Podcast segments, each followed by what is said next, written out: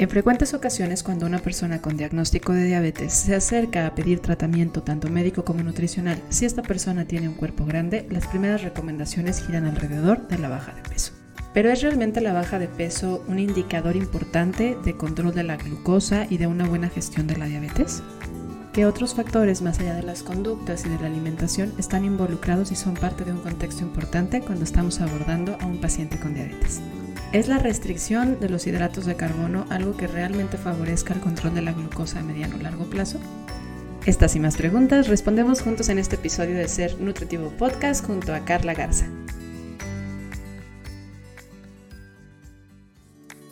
Bienvenidos a Ser Nutritivo Podcast, un espacio donde nutriremos tu hambre de aprender, crear, sentir y conectar. Soy Griselda Jiménez y junto a grandes colegas de la salud y buenos amigos, compartiremos contigo ciencia y experiencia que nutre tu ser. Toda enfermedad crónica es una invitación de nuestro cuerpo a modificar nuestras conductas, analizar qué puedo hacer por mi cuerpo, por mi mente y por mi ser en el día a día que me ayude a estar mejor pero también para ayudarnos a preguntar qué del exterior está impactando en mi salud y qué de ello está en mi gestión y qué no está en mi gestión o cómo puedo ayudar a disminuir este impacto. Sin embargo, sucede mucho que cuando una persona es diagnosticada con alguna enfermedad crónica, por ejemplo, la diabetes, una de las cuales es muy prevalente en la población mexicana, las recomendaciones y muchas de donde van las intervenciones, tanto médicas como nutricionales, son a la pérdida de peso. Y entonces aquí viene la pregunta, ¿realmente perder peso sería algo que favorezca a una persona que tiene diabetes a tener un mejor control de su enfermedad? ¿Es realmente esto sostenible a mediano o largo plazo? ¿Y sería un beneficio real para ellos? ¿Es el peso un indicador que nos pueda decir, estás haciendo bien las cosas para tu salud o no lo es? Creo que es importante que identifiquemos que cuando una persona está recibiendo su diagnóstico médico en donde le dicen, que está viviendo o comienza a vivir con diabetes. Hay muchas emociones que se producen en ese momento y, los invito a que analicen o que se pongan en los zapatos de esta persona o si ya lo has vivido, que recuerdes ese momento y te pongas a pensar, ¿qué se siente? ¿Qué podría pensar? ¿Cuáles serían esas dudas que estaría experimentando? ¿Sería realmente útil que un profesional de la salud le venga y le diga, tienes que bajar de peso? ¿Sería realmente lo que esa persona en ese momento pueda beneficiarse de escuchar? ¿Y serían esas recomendaciones algo que realmente lo beneficie? Hoy vamos a hablar de cómo abordar la diabetes no centrada en el peso. Y para hablarlo puedo asegurarles que no hay mejor voz y mujer apasionada de este tema. Ella es Carla Garza, ella es nutrióloga, educadora en diabetes. Estoy muy contenta de compartir este micrófono con ella porque estoy segura que tanto ustedes como yo vamos a aprender mucho de este tema y, y vamos a aprender de cómo ir quitándole el foco de atención al peso, sobre todo en una condición de una enfermedad, ¿no? Porque creo que lo necesitamos hacer, creo que necesitamos en todo momento, pero sobre todo en estas enfermedades crónicas como la diabetes necesitamos voltear a ver qué más hay, qué más podemos hacer, que está muy lejano el peso de estar en esa lista de importancia. Carla, bienvenida y muchas gracias por decir que sí a esta entrevista. Gris, qué gusto estar aquí contigo compartiendo este espacio y muy contenta de hablar de este tema que me apasiona se siente que te apasiona, porque les he de decir que ya me platicó un poquito de lo que vamos a abordar y estoy, bueno, emocionada con el estómago hecho nudo de la alegría de, de poder hablar de este tema, porque yo creo que es necesario. Es necesario porque estoy segura, y estoy segura no nada más porque lo he vivido con los pacientes, sino que también lo he vivido con mi familia, que cuando llega este diagnóstico a casa, pareciera que la solución fuera bajar de peso. Y realmente creo que es lo que Em, aleja a muchas personas del autocuidado cuando, cuando tienen diabetes, ¿no? Es el decir, oye, ¿por qué no pensar en todo lo demás que puedo hacer y de qué otras maneras lo puedo abordar? Pero Carla, antes de entrar de lleno al tema, a nosotros nos gusta conocer a la persona que nos va a guiar, pero así debajo de la bata, ¿no? ¿Qué hay detrás de, de esa persona que está detrás del escritorio? ¿Qué los lleva a sensibilizarse a este tema? Entonces, cuéntanos, ¿a ti qué te llevó a especializarte y abordar el tema de la diabetes desde un enfoque no centrado en el peso? Es una excelente pregunta y creo que, no sé, de, alguna manera lo toca también como mucho mi experiencia eh, con mi familia, esto que me compartías ahorita, Gris, que también es algo que tú has vivido, ¿no? Y, y me gusta como llevarlo mucho a la experiencia, como, y vamos a hablar de eso más adelante, pero para mí, bueno, mi papá vivía con diabetes, y mi familia, muchas ah, personas de mi familia viven con diabetes. Entonces, para mí ha sido siempre un tema que me ha resultado interesante, pero a la vez que me atraviesa, ¿no? En, el sentido de, eh, eh, pues, mi papá que vivía con esta condición y muchas personas que, que cuando empecé mi práctica se acercaban a mí justo para eh, trabajar o, manejar el tema de, de, diabetes, ¿no? Entonces creo que, que, va desde, obviamente, lo personal, pero también en, en la consulta, porque sabemos que en nuestro país enfermedades crónicas como diabetes es como, pues justamente un factor de riesgo en nuestra etnicidad. Y, bueno, pues me, resulta muy interesante y, me apasiona.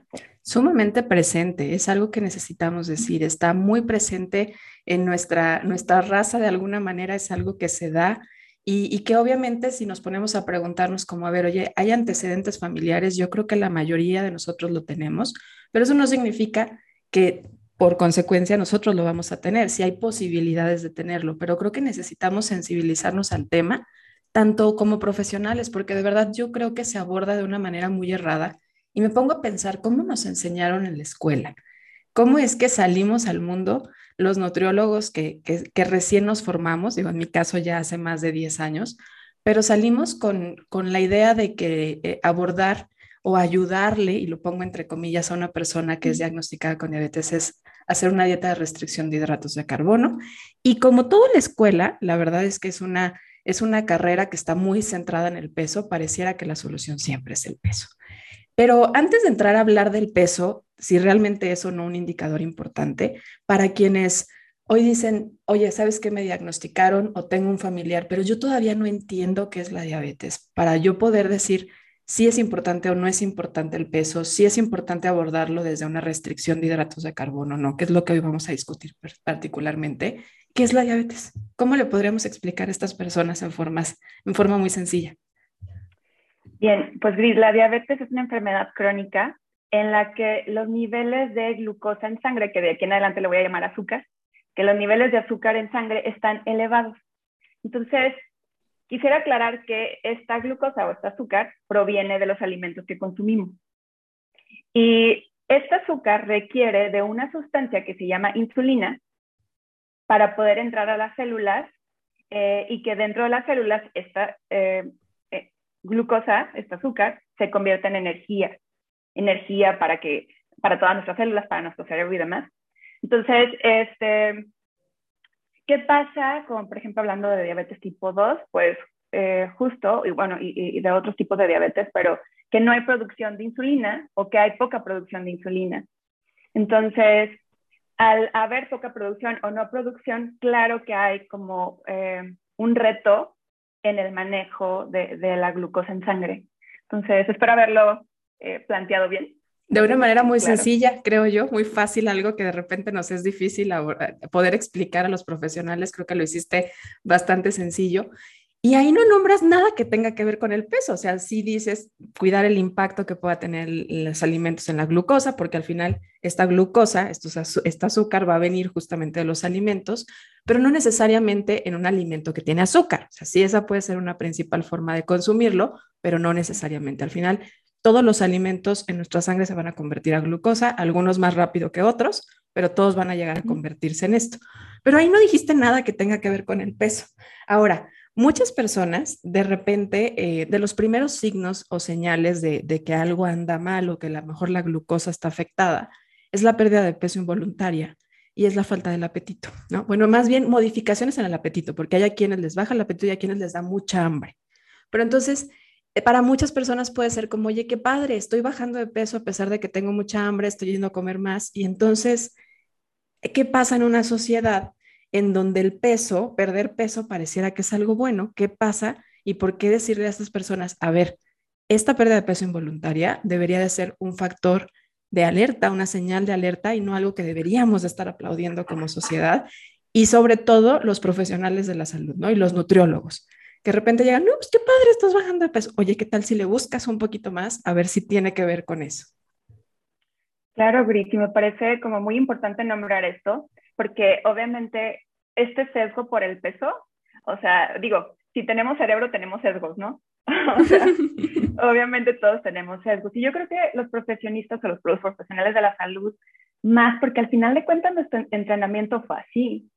O sea, se nos entrenó eh, viendo el peso de una forma y, y, a veces difícilmente podemos alejarnos de esto. No sé, yo hice un test de Harvard, no sé si alguna vez lo, lo, lo has hecho, Luis, eh, y es justamente, bueno, son varios tests, pero bueno, hay uno que es sobre el peso. Y es bien interesante ver como cuando lo haces, como es el resultado, ¿no? Eh, ¿Es para medir si tienes sesgo de peso como profesional? ¿Algo así? Sí, exacto. No oh. como profesional, habla como en general. En general, ok. En general, exacto. Entonces, eh, bueno, yo hice este test este, de Harvard y yo en un comienzo cuando empecé este camino, ¿no? Para el cambio de paradigma, yo dije, no, claro, o sea, cero sesgo, este, como crees. Y cuando lo voy viendo digo, wow, no, pues claro, o sea, ¿cómo no lo voy a tener? ¿No? Si vivo en esta cultura y tuve este entrenamiento es bien importante que seamos conscientes de esto y que claro que esto afecta a la salud de las personas.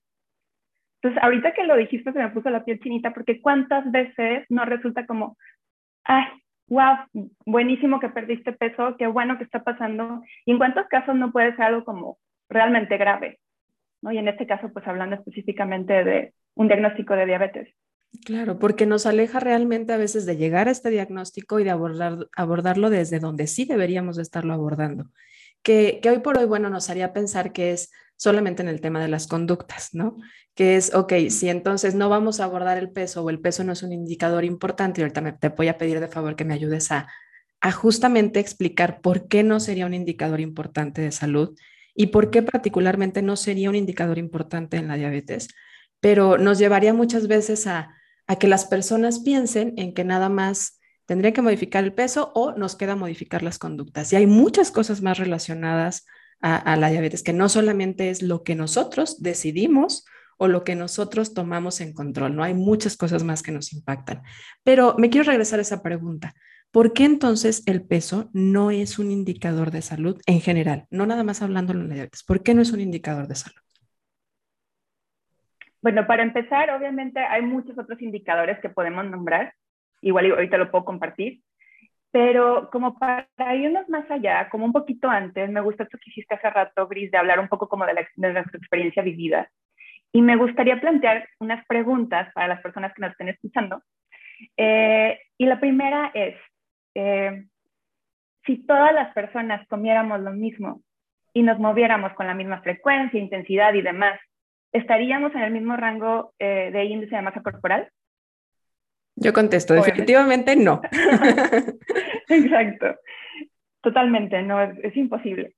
Ahora, la segunda pregunta, desde tu experiencia vivida, eh, como en este caso tú, Gris, como profesionista, este, pero también como con la, o sea, desde tu experiencia propia y ah, de las personas, por ejemplo, alrededor de ti, ¿Qué pasa después de hacer una dieta eh, para perder peso?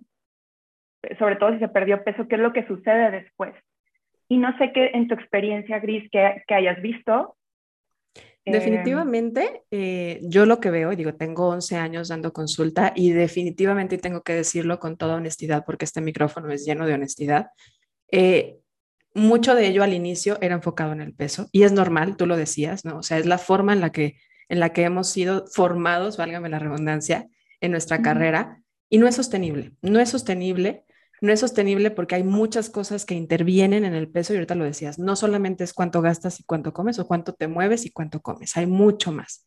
Y además genera muchas cosas también internas, ¿no? La mala relación que puede generar con el alimento, mucha ansiedad por perder algo que además la sociedad nos ha dicho como, oye, es que esto es súper valioso, ¿no? Si ya lograste llegar ahí, ahora tienes que mantenerlo y la verdad es que muchas veces, pues, una, no es mantenible, no es sostenible y tú tienes esta necesidad o este impulso de quererlo sostener, pues genera mucha sensación de, de, agobio, siento yo, y nos va llevando a, cuestiones restrictivas, a miedo, a desconexión al cuerpo. Esa es mi experiencia. Mm. Gracias, Gris. Y, y, y, gracias también por compartir esto. No es fácil al menos para mí no lo fue, y creo que aún a veces como me llega, ¿no? El daño que hemos hecho, o sea, y, el nombrarlo y también la valentía de decir, híjole, en mi experiencia vivida he visto esto, ¿qué será como lo adecuado, ¿no? A, hacer, a manejar. Y creo que en ese sentido, yo creo que por lo menos como para nosotros como nutriólogas, sí es todo un duelo, ¿no? Como lidiar con eso. Eh, y por otra parte, me gustó mucho este punto que dijiste al final de, claro que crea una desconexión. O sea, para la mayoría de personas, ¿no? Como si hablamos casi siempre, el, el como cuando nos basamos ¿no? en, menús o planes restrictivos, crea una eh, desconexión entre mente y cuerpo. Y yo, o sea, desde mi punto de vista, obviamente las mejores decisiones se toman desde nuestra integralidad, mente, cuerpo y contexto. ¿Y qué decir del contexto? Yo creo que es como lo que menos se toma en cuenta, la mayoría de veces, no quiero decir que siempre, pero siempre está como esta división entre mente y cuerpo, cuando en realidad debemos de tomar en cuenta esta integralidad. Eh, entonces, resueno con mucho lo que dijiste, Gris, y también en mi experiencia, totalmente.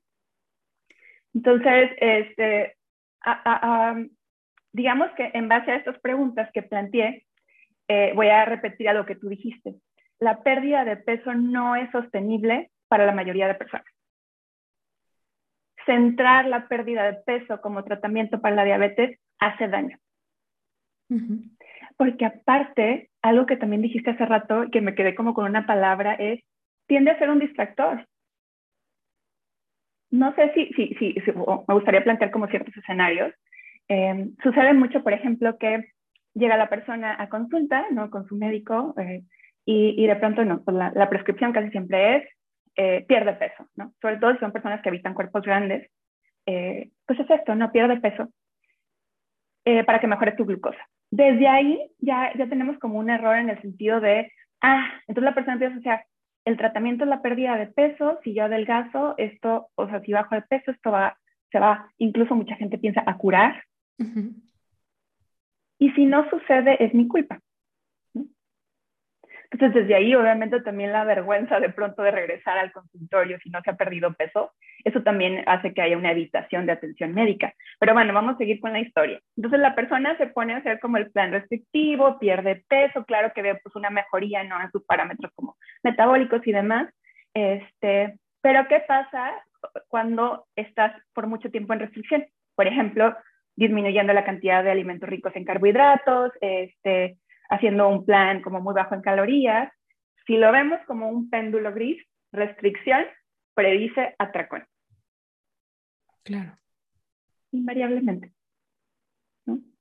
Entonces, cuando estamos promoviendo restricción, estamos promoviendo que empiecen estas conductas que es muy común en diabetes, alimentarias de riesgo, ¿no? como desórdenes alimenticios o trastornos de la conducta alimentaria. ¿no? Entonces, eh, eh, si nos ponemos a pensar eh, por ejemplo, en este escenario, ¿qué será mejor? O sea, que la persona como que vaya siguiendo con su alimentación, así como, obviamente, a lo mejor sí hablar de patrones alimentarios, ¿no? O, de aspectos que son relevantes para su tratamiento, que restricción y luego exceso o atracón. Y luego viene la culpa, la vergüenza, restricción, exceso o atracón. Y así nos damos. Y esta es la historia de muchas personas por añales. Entonces, imagínate qué pasa ahí con, con los niveles de glucosa gris. Pues también están en, bailando todo el día, ¿no? Y todo el tiempo. Exacto. sí.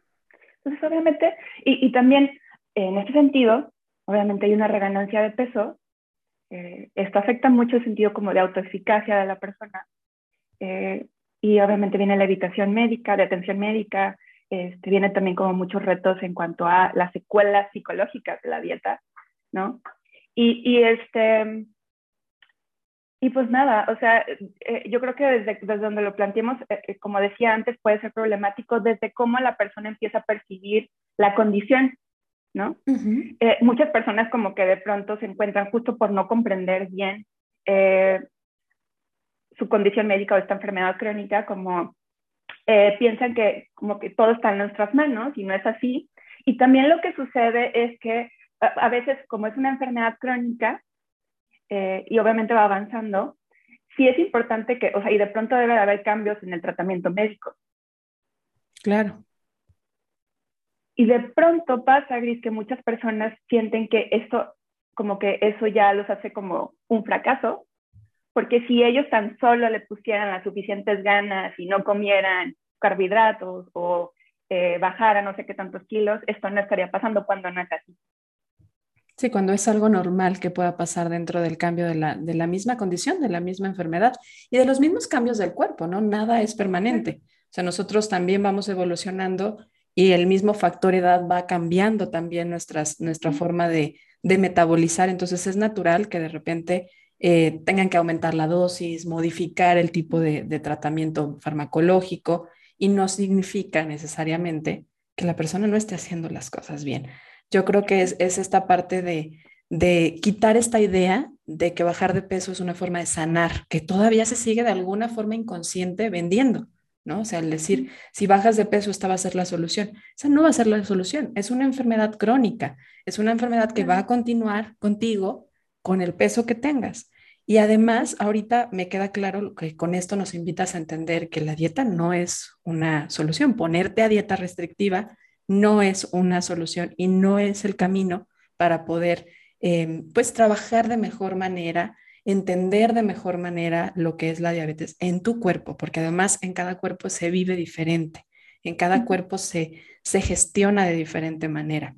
Y ahorita pensando también en el peso, está este riesgo importante en el que hay una pérdida de peso de masa muscular. O sea, cuando las personas hacen dietas restrictivas, es sumamente común que haya una parte de pérdida de masa muscular.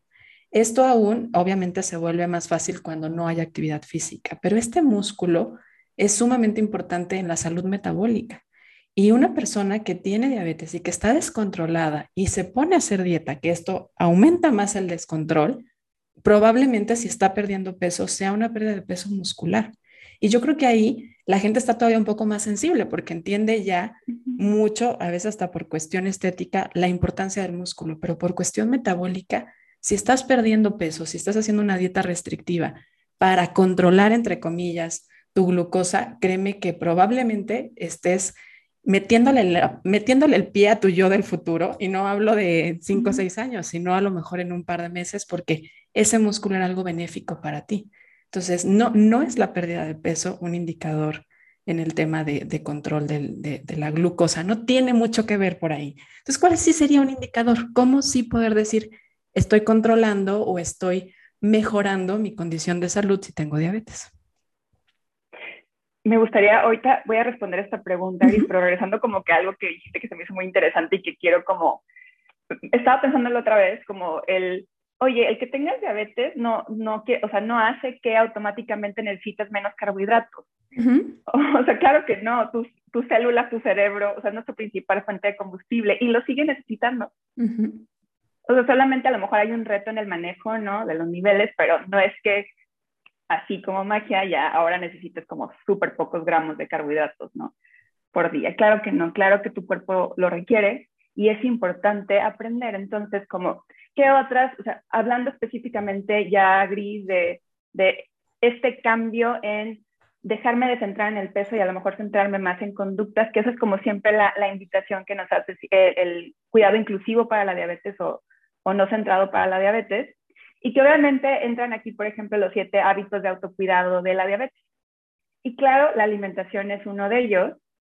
Eh, y en la alimentación obviamente es importante aprender a, eh, conocer un poquito más del tema y, obviamente, por ejemplo, aquí vemos el tipo y la cantidad de carbohidratos, ¿no? Como lo relevante a manejar. Es bien diferente en cada persona, como lo decía Luis.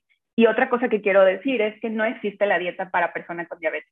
Así como de, tan, esta es la hoja, Así, claro. Necesito aprender a poner efectos en estos audios para poner ahorita aplausos con eso que acabas de decir. sí, claro, no, no existe, no existe. No. Entonces, sabemos que eh, obviamente eh, eh, las conductas son importantes, ¿no? Y, desde el plano individual, el que una persona, por ejemplo, se, se monitoree, o sea, el automonitoreo, ¿no? De la glucosa, del azúcar en sangre, es importante. Hay una frase que me gusta un montón que dice que el automonitoreo es la pista para develar el misterio del manejo de la diabetes. Mm, e, es bien importante y obviamente eh, eh, ese es otro, otro de los hábitos de autocuidado de la diabetes. También sabemos que está el movimiento físico. Eh, trato como de nombrarlo como movimiento porque sabemos que la palabra ejercicio se la ha robado de pronto esta cultura de control, restricción y rigidez. Entonces, hablar del movimiento físico también desde este lugar en de que es importante para el manejo de la diabetes. Y, y, ahorita que estoy como pensando, Gris, en todos estos puntos importantes, también es importante decir que no todas las personas tienen acceso a, por ejemplo, espacios seguros para hacer movimiento físico. Eh, no todas las personas tienen acceso, hablando, por ejemplo, de alimentación, a eh, una alimentación equilibrada o completa o suficiente, que aunque es un derecho humano, ¿no? Pues no, la verdad es que la realidad es que no la hay. Y hablando del automonitoreo, no toda la gente tiene acceso a un glucómetro, ¿no? Pero en un mundo feliz, digamos que esto sería como lo ideal. Obviamente acceso a, atención médica y al tratamiento farmacológico. Eh, que también sería en el mundo feliz, pero bueno, en nuestro México mágico sabemos que también se vuelve un problema, ¿no? Para muchas personas. El, el, tener esta, este acceso a los medicamentos y a un profesional de la salud que realmente esté capacitado también a abordarlo. Y, y ahorita que decías esto de que realmente esté capacitado, Gris, también en el sentido de eh, eh, espacios libres de estigma por el peso. Sí, porque hace rato que decías de que llegan y ven a una persona de cuerpo grande y yo creo que en la cabeza de muchos profesionales de la salud que no están capacitados, que además están muy, muy todavía con este estigma de peso, eh, que ya hay una recomendación escrita para esa persona, ¿no? O sea, simplemente por tener un cuerpo grande ya está una recomendación y probablemente ni siquiera le haga mención de todo lo demás que acabas de decir, ni siquiera le haga mención de la importancia de automonitorearse, la importancia del movimiento, simplemente se quede en la primera recomendación que ya su cabeza le dio por ver que era una persona de cuerpo grande. Exacto, y ahí regresamos a este punto que habíamos mencionado, Gris, de, de cómo el sesgo por el peso y la discriminación por el peso hacen daño, ¿no? De hecho, me gustaría decir para las personas que no saben qué es el estigma por el peso, Gris, me gustaría mencionar como que qué es. Y bueno, la discriminación por, eh, el estigma por el peso es la discriminación y el estereotipar en base al peso de una persona. ¿Y cuántas veces no se hace en el espacio, eh, eh, digamos, médico, bueno, y demás, ¿no? De asumo por, eh, digamos, como por tu peso, no sé, el tipo de alimentación que llevas. Claro, o que no haces ejercicio, o que te la pasas sentado en el sillón, o todo lo que se ha creído que es una persona de cuerpo grande o que debería estar haciendo una persona de cuerpo grande. Por, por esta idea que decías al principio, de que creemos que si comemos, eh, nos movemos más y comemos menos, pues entonces tendríamos que tener un cuerpo de estereotipo, ¿no? Que no es de esta forma, que no es así. Y, ahorita hablabas también de, de, cómo está esta parte de desigualdad, ¿no? Cómo la desigualdad y estos factores externos, porque hablamos, y por supuesto que es importante en la educación, en una persona que vive con diabetes, hacer esta parte de educación, de decirle, ok, cómo combinar tus alimentos, qué tipo de alimentos pueden ser pues mejores, horarios, movimiento, combinaciones, esta, esta parte que es de, de, educación. Pero también hay cosas que interfieren y que tienen impacto, que impactan mucho también a la glucosa, que impactan a nuestra salud y que no necesariamente es algo que nosotros podemos eh, decidir o no, ¿no? Esta parte de creer que querer es poder, pues sabemos y creo que necesitamos decirlo y necesitamos saberlo que hay múltiples realidades en la población.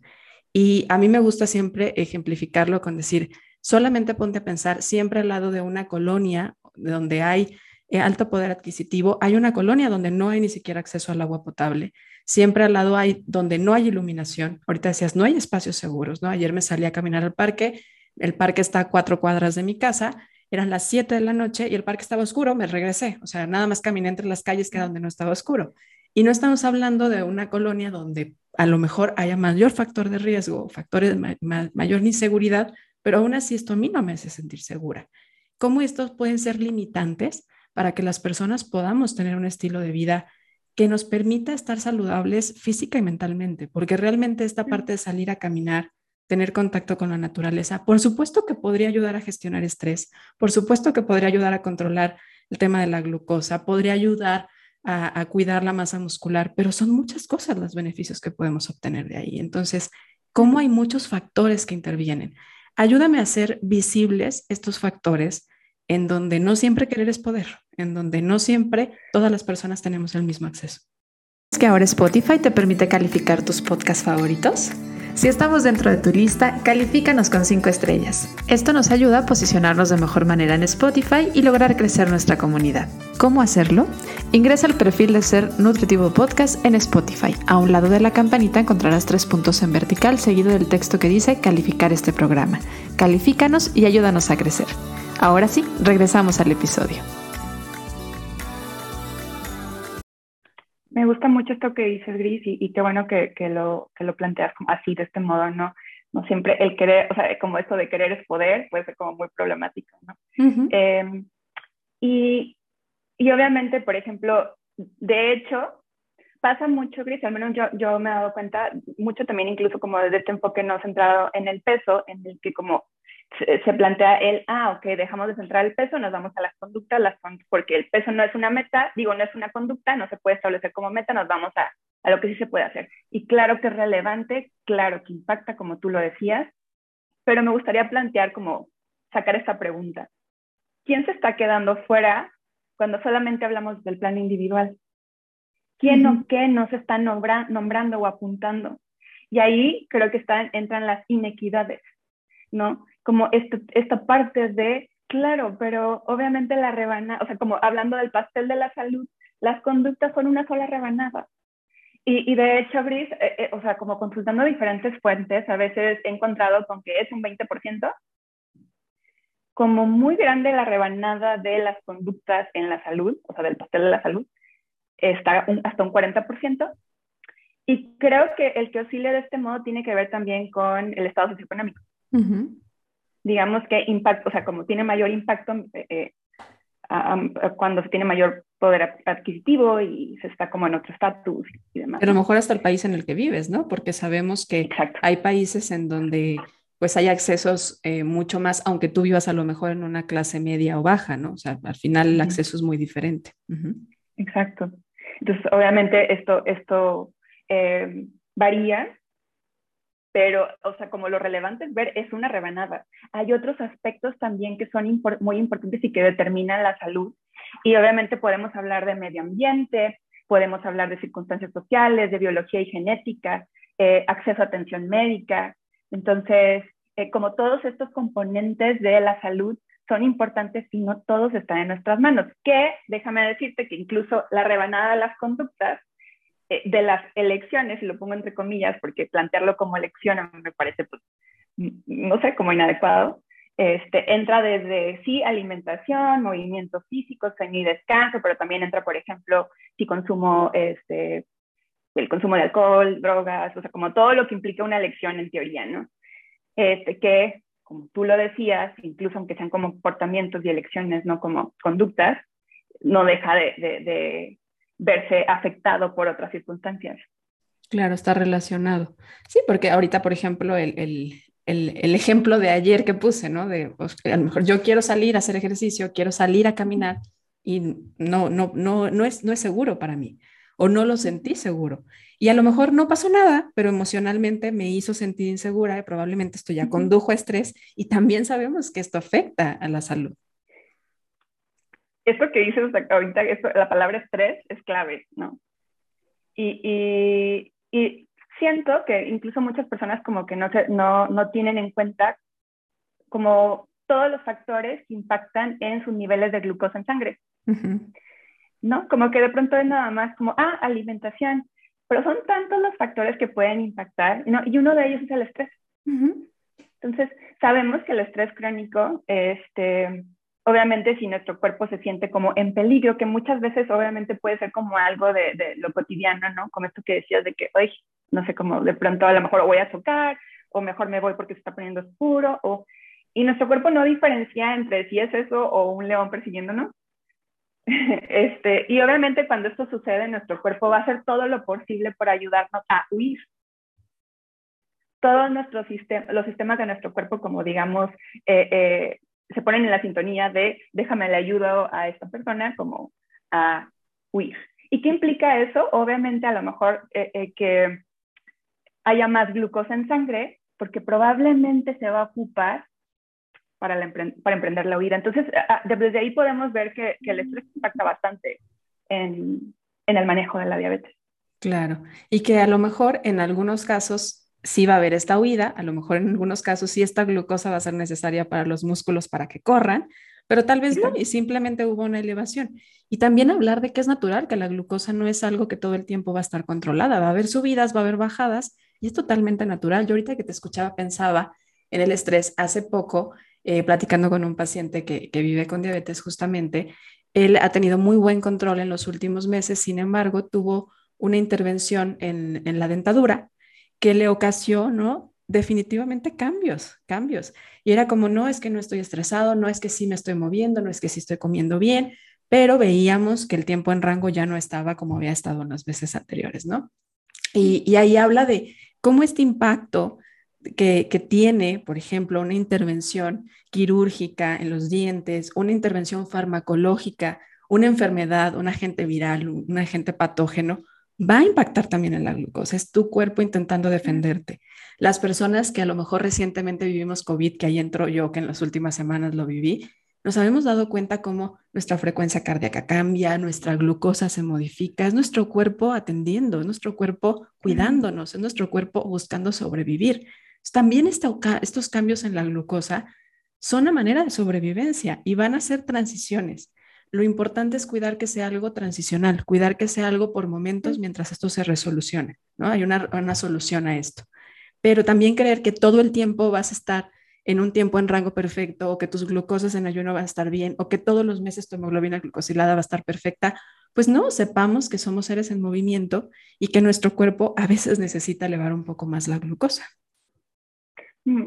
Me gusta mucho esto que dices, Gris. O sea, como, bueno, uno, como obviamente hacer visible a la persona que todos los factores que pueden contribuir, ¿no? Y también eso ayuda, porque obviamente el tener esta información hace que se pierda el miedo, ¿no? O la culpa, la vergüenza y demás. Este, que mucha gente luego puede sentir de, oye, pero si yo lo estoy haciendo bien, no sé por qué está pasando esto, ¿no? Y, y, y, y bueno, obviamente también por otra parte, el que, digamos, se me fue la idea, pero aquí la tengo. este, como también desafiar, por ejemplo, si nos ponemos a pensar como en estos valores propios de eh, los sistemas opresivos, como de supremacía blanca, eh, perfeccionismo, control, rigidez, este, restricción. Y, y si buscamos como el antídoto para esto es flexibilidad, manejo, curiosidad, ¿no? Que entonces como también pensar en estos valores y, cómo podemos explorar desde ahí con curiosidad y ver las cosas como de, una manera diferente, ¿no? Una misma acción que hace una persona eh, puede estarla haciendo desde lugares muy distintos. Y, a mí me sirve mucho pensarlo así. O sea, de hecho, simplemente con el cambio de, palabras gris, como en lugar de control, manejo, este, también hablando cuando, como eh, flexibilidad y el normalizar lo que decías de, oye, soltar el perfeccionismo, no, va a haber cambios y eso es normal. Eh, me gusta mucho y gracias por compartirlo, Brice, porque es, verdad. Creo que acabas de, decir tres, creo que fueron tres, espero no se me escape ninguna, tres grandes aliados entonces para, para cuando queremos transformar esta parte de, de, ok, quiero, quiero entender, quiero cuidarme, quiero, pero cuidarme desde este lado de observación, no de este lado de obsesión, ¿no? Realmente quiero aprovechar esta enfermedad o esta condición para volver a mí, entonces está esta parte de la flexibilidad que hablaste ahorita. ¿Qué otros fueron? A ver, acuérdame. Curiosidad. Curiosidad, ok, que creo que sería bien importante, ¿no? Esta parte de observar con curiosidad, observar para ver qué pasa. A mí me gusta mucho decirle a los pacientes, ¿qué pasa cuando te sales de lo que según tú deberías de hacer, ¿no? No, te, no caigas en la culpa porque esta no te va a enseñar nada. Obsérvala, obsérvala. ¿Qué pasa en tu glucosa cuando comes algo diferente? ¿Realmente es tan malo? ¿Realmente te afectó tanto? ¿Realmente eso te inflamó? ¿Realmente eso hizo algo significativo? Porque cuando lo empiezas a observar con esta curiosidad, cuando empiezas a, ver si realmente es algo importante o no para ti, empiezas entonces a, generar algo, esta parte de, de, poder decir, es que es mi enfermedad, es mi diabetes, así la vivo yo, a mí me pasa esto. A mí me ha sucedido que de repente veo pacientes en el que, no sé, la teoría nos dice, ¿no? Plátano solo no, ¿no? O mango solo no, sandía sola no, ¿no? eso es como que lo que la teoría y de manera rápida mucha gente pensaría. Y hay gente que come el plátano solo y la glucosa no se mueve, no genera un impacto rápido, no es algo que ponga realmente a esa persona en problema. Y a lo mejor no se come medio plátano, porque eso es lo que dice la porción, se come dos plátanos y no pasó nada. Ahí entra el autoconocimiento, pero no puedes conocerte si no lo observas con curiosidad. Entonces, qué valioso este, este ingrediente importante que es la, la curiosidad. Había otro más, ¿cuál era? No la yo no, me acuerdo cuál dije. Flexibilidad, creo que fue flexibilidad, una. Sí, flexibilidad. Creo que sabes cuál también, o sea, estoy pensando ahorita que estabas compartiendo esto, también como pensé en la compasión, ¿no? Y me gustó mucho cómo lo planteaste esto como de, o sea, me, me imaginé así como recopilando información, claro, o sea, desde la teoría, pues la teoría dice esto, eh, probablemente también está mi cuerpo y sus sensaciones corporales o la información que me puede dar, por ejemplo, en este, en este caso el automonitoreo este, y el contexto, ¿no? Entonces, como que, eh, y lo mencionaba antes, a mí me encanta decir esto, desde tu integralidad, que, puedas tomar las mejores decisiones o, las más útiles para ti.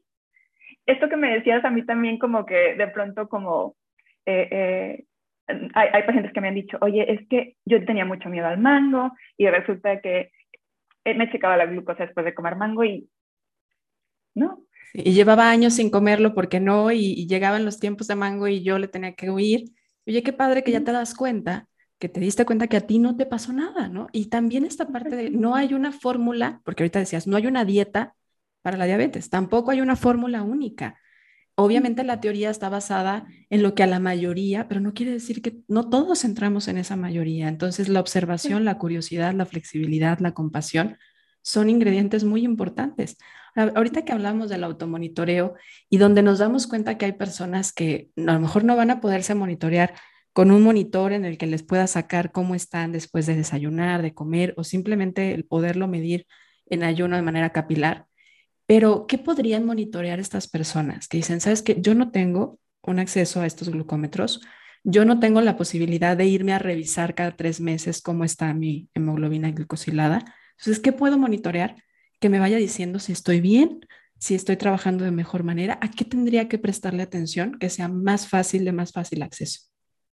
Probablemente en este, en este caso, Gris, sí, a lo mejor como muchas personas tendrían que irse un poco más como a lo y obviamente si se tiene acceso como a lo teórico en el sentido de si los puede ser útil en este, en este caso como seguir los patrones alimentarios o, las combinaciones que se recomiendan y demás.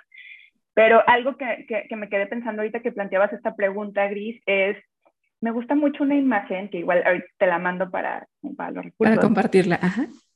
Me gusta un buen porque eh, eh, en esta imagen haz de cuenta que son, son como, vamos a decir, dos personas con diabetes y tiene como una tablita y están como todos los hábitos de autocuidado, ¿no? Alimentación, eh, tratamiento farmacológico, movimiento físico. Entonces, para unas personas, cada circulito de, de, cada hábito, eh, hay uno que está muy grande y otros chiquititos. Eh, o a lo mejor dos grandes y los demás como muy pequeñitos, haciendo referencia a que tal vez para mí, o sea, tal vez para esta, en este escenario para esta persona, lo que, lo, lo que tiene acceso es a lo mejor nada más a tomarse su medicamento y va, digamos que eso va a ser por lo pronto el pilar del que más se va a recargar para el manejo de la diabetes. Habrá personas que a lo mejor tengan tres pilares muy fuertes o cuatro, ¿no? Eh, y esto dependerá también como del contexto de cada quien. Entonces, no sé si respondí la pregunta. Gris, sí, y me encantó porque parte me lo imaginé, no me la has compartido, pero me imaginé la imagen y creo que es muy gráfico, o sea, entender que que habrá momentos en donde a lo mejor, momentos o personas en donde tengamos acceso a más cosas. Y ahorita decías, si no puedes hacer el, el, automonitoreo con un glucómetro, pues simplemente fortalece lo que sí puedes hacer, ¿no? No te enfoques en lo que no, fortalece lo que sí puedes. Y también ahí entra esta parte de utilizar esa curiosidad y esa observación. Si es como, a ver, ¿qué te dice tu cuerpo? ¿Te sientes muy cansado después de comer? ¿Sientes que tienes mucha debilidad? ¿Estás notando a lo mejor como más sensación de sed? ¿Te estás levantando más a orinar? Esas señales que es parte de esa educación de entender a la condición, de entender a la enfermedad por sí misma, de qué manera nos habla. A mí me gusta ver a nuestro cuerpo como un gran aliado que siempre nos está hablando, pero su lenguaje son sus signos y sus síntomas. Nos está diciendo de manera a veces sutil, a veces no tan sutil, cómo está y cómo se siente. Entonces, si empiezas a ver que te estás sintiendo cansado, que después de comer te da una pesadez terrible y tienes que dormir. No así como que poquito, es normal que la energía baje después de comer. El aparato digestivo requiere mucha cantidad de oxigenación. Es normal que nos sintamos un poquito pesados o cansados, pero no el perder la facultad de hacer movimiento o de, seguir nuestras actividades. Gracias por compartir esto, Grisi. Eh, eh, eh, digamos como, y, si regresamos, ¿no? tomar información desde la parte del cuerpo también es bien relevante, ¿no? Para tomar como estas decisiones que sean como hábiles o útiles para cada quien. Sí, pues qué, qué bonito, qué bonito lo que nos has compartido y que nos has sacado como de lo típico que normalmente eh, las personas piensan y que aparte se sigue haciendo, ¿no? ¿Qué pasa si entonces nos dejamos de observar en el peso? ¿Qué pasa si entonces dejamos esta atención única a las conductas y empezamos a ver el contexto y empezamos a observar y generar esta individualidad, esta flexibilidad, que aparte para mí es una palabra muy poderosa, la flexibilidad. Yo creo que todos la necesitamos porque eh, a mí me gusta mucho observar las palmeras, ¿no? Tengo palmera fuera de mi casa, entonces a veces me salgo al balconcito y veo las palmeras, tanto la mía como la de los vecinos, y me gusta ver cómo, cómo fluyen, ¿no? Y a veces cuando sobre todo siento que mi mente las cosas no me están saliendo, me salgo, las observo y entonces me vuelvo un poquito más mente de palmera, les digo yo. Y recuerdo que la flexibilidad es un ingrediente importante para poderme sentir bien con lo que puedo hacer en el momento. A veces no va a ser todo lo que venga en la lista, a veces no va a ser todo lo que venga en la agenda, a veces no va a ser todo lo que la teoría nos diga que tenemos que hacer, pero hacemos lo que podemos en ese momento, con las cosas que tenemos, con las facultades que sentimos, con la energía que tenemos, y eso está bien. Y, alejándonos de, parámetros que solamente nos han quitado energía y que nos han quitado la atención a lo que realmente es importante, como es el tema del peso. Claro, totalmente gris, es cierto. O sea, eh, y tal cual, y, vuelvo a repetir, esto no puede ser como muy dañino y, realmente creo que es un distractor, ¿no? Como de, de, conductas y también como de lo que se está quedando fuera cuando dejamos de nombrar, si, si, no, si no nombramos o, decimos, ¿no? Como otros eh, factores que impactan en nuestra salud, ¿no? Carla, pues estamos entrando a la recta final del episodio, pero no nos vamos hacia ahí hasta que tú me digas, Gris, esto es lo que yo quería compartir en este episodio de Ser Nutritivo Podcast sobre cómo quitar la atención al peso en un tratamiento con diabetes. Yo siento, Gris, o sea, estaba leyendo la vez pasada eh, digo, no sé si, si, esto, es esto, es lo que me estabas planteando como pregunta, pero yo te quería compartir que hace poquito estaba viendo un post de Adam Grant que hablaba de cómo es que continuamente está saliendo información ¿no? nueva y muchas cosas se quedan atrás este, y obviamente con eso también viene la necesidad de cambiar la forma de ver las cosas o de hacer las cosas o de nuestra postura o, u opinión, o sea, como, no, hablando no nada más como en esto, pero creo que eso es lo que tiene que suceder con el tratamiento para la diabetes. Creo que eso debe suceder porque debemos, eh, eh, todos hemos estado ahí, ya lo decíamos tú y yo eh, al, comienzo, pero hace daño. Y, y, es claro, ni siquiera tenemos que irnos a las estadísticas, a lo que viene, por ejemplo, te, compartía, que, que, lo podemos compartir en los recursos también, Gris, este, esta imagen que viene en un artículo de la Asociación Americana de Diabetes de cómo impacta el estigma por el peso en el tratamiento para la diabetes, ¿no? Pero ni siquiera tenemos que irnos ahí. O sea, desde nuestra experiencia vivida como profesionistas, como humanas, ¿qué vemos? ¿Qué sucede? Y creo que es urgente que haya un cambio. Entonces, yo creo que con eso me quedo. Sí, padrísimo. Carla, pues fíjate que en Ser Nutritivo Podcast creemos que el ser humano necesita nutrirse en la parte física, mental y espiritual, y esto es lo que nutre al ser. Y de ahí viene nuestro nombre de ser nutritivo. Y nos gusta obtener ideas porque sabemos que cada uno tenemos nuestra propia fórmula y que además es una fórmula que va cambiando, pero de nuestros invitados podemos saber cómo, a ver cómo le hace, a ver si a mí me funciona. Entonces cuéntanos, Carla, ¿cómo le haces para nutrirte o cómo disfrutas nutrir tu cuerpo? Mi cuerpo, bueno, yo creo que cubriendo mis como necesidades básicas, ¿no? De alimentación suficiente en mis horarios, de movimiento físico, que extraño un montón y de espacios, ¿no? Como desde la pandemia, pero es algo que me encanta. Eh, eh, por ejemplo, extraño mucho el yoga y es algo que quiero hacer de nuevo, retomar, exacto. Eh, también el sueño y el descanso, creo que es algo muy relevante para mí, hidratarme. creo que es todo lo que se me ocurre, pero hay la parte, la parte mental, ¿cómo la disfrutas nutrir? Me encanta leer, me encanta la lectura. Así, en los últimos años he estado como intentando alejarme de leer puro de nutrición y eh, entré a un, club de lectura y me gusta mucho también como escuchar otras opiniones, como otras perspectivas. Creo que es algo que me emociona bastante y, me enriquece mucho como investigar y escuchar diferentes perspectivas. ¿Y tu alma? ¿Cómo la disfrutas nutrir, Mi alma, yo creo que compartiendo con las personas eh, que quiero, mi familia, mis amistades, y creo que también eh, la parte de hacer comunidad, por ejemplo, eh, ahora que tenemos redes sociales y todo esto, ¿no? El, hacer comunidad en otros espacios o en otras plataformas y conocer a gente con gustos similares, ¿no? Es algo que me gusta un montón, pero también estar sola, o sea, estar conmigo misma, por ejemplo, en espacios abiertos, en la naturaleza, es algo que nutre bastante mi alma. Qué, bonito, que sabes estar contigo misma, ¿no? Creo que a veces eso es algo que necesitamos hoy retomar más. Y fíjate que estamos haciendo un libro de la vida en ser nutritivo, es un libro de frases para futuras generaciones. ¿Qué te gustaría dejarles ahí escrito a futuras generaciones? Mm, hay una frase que me gusta mucho, no sé si la estoy traduciendo bien, pero es algo así como, no hay una forma incorrecta de tener un cuerpo. Y yo le agregaría algo como, eres suficiente así tal cual eres, eres suficiente. Creo que esas futuras generaciones están llenos ahora ya de frases que les pueden ayudar como recursos. Muchas gracias, Carla. Gracias por poner una más de ella muy bonita.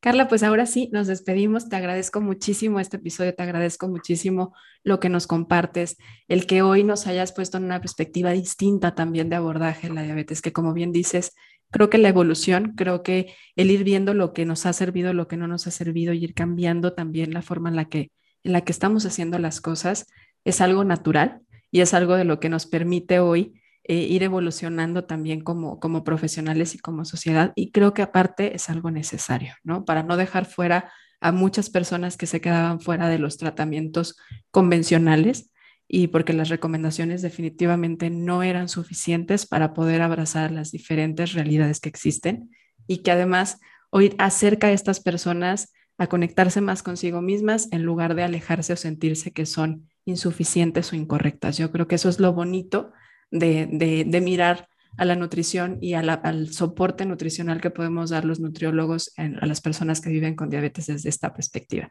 Muchísimas gracias, Carla. Cris, muchísimas gracias. Encantada de haber compartido este espacio contigo.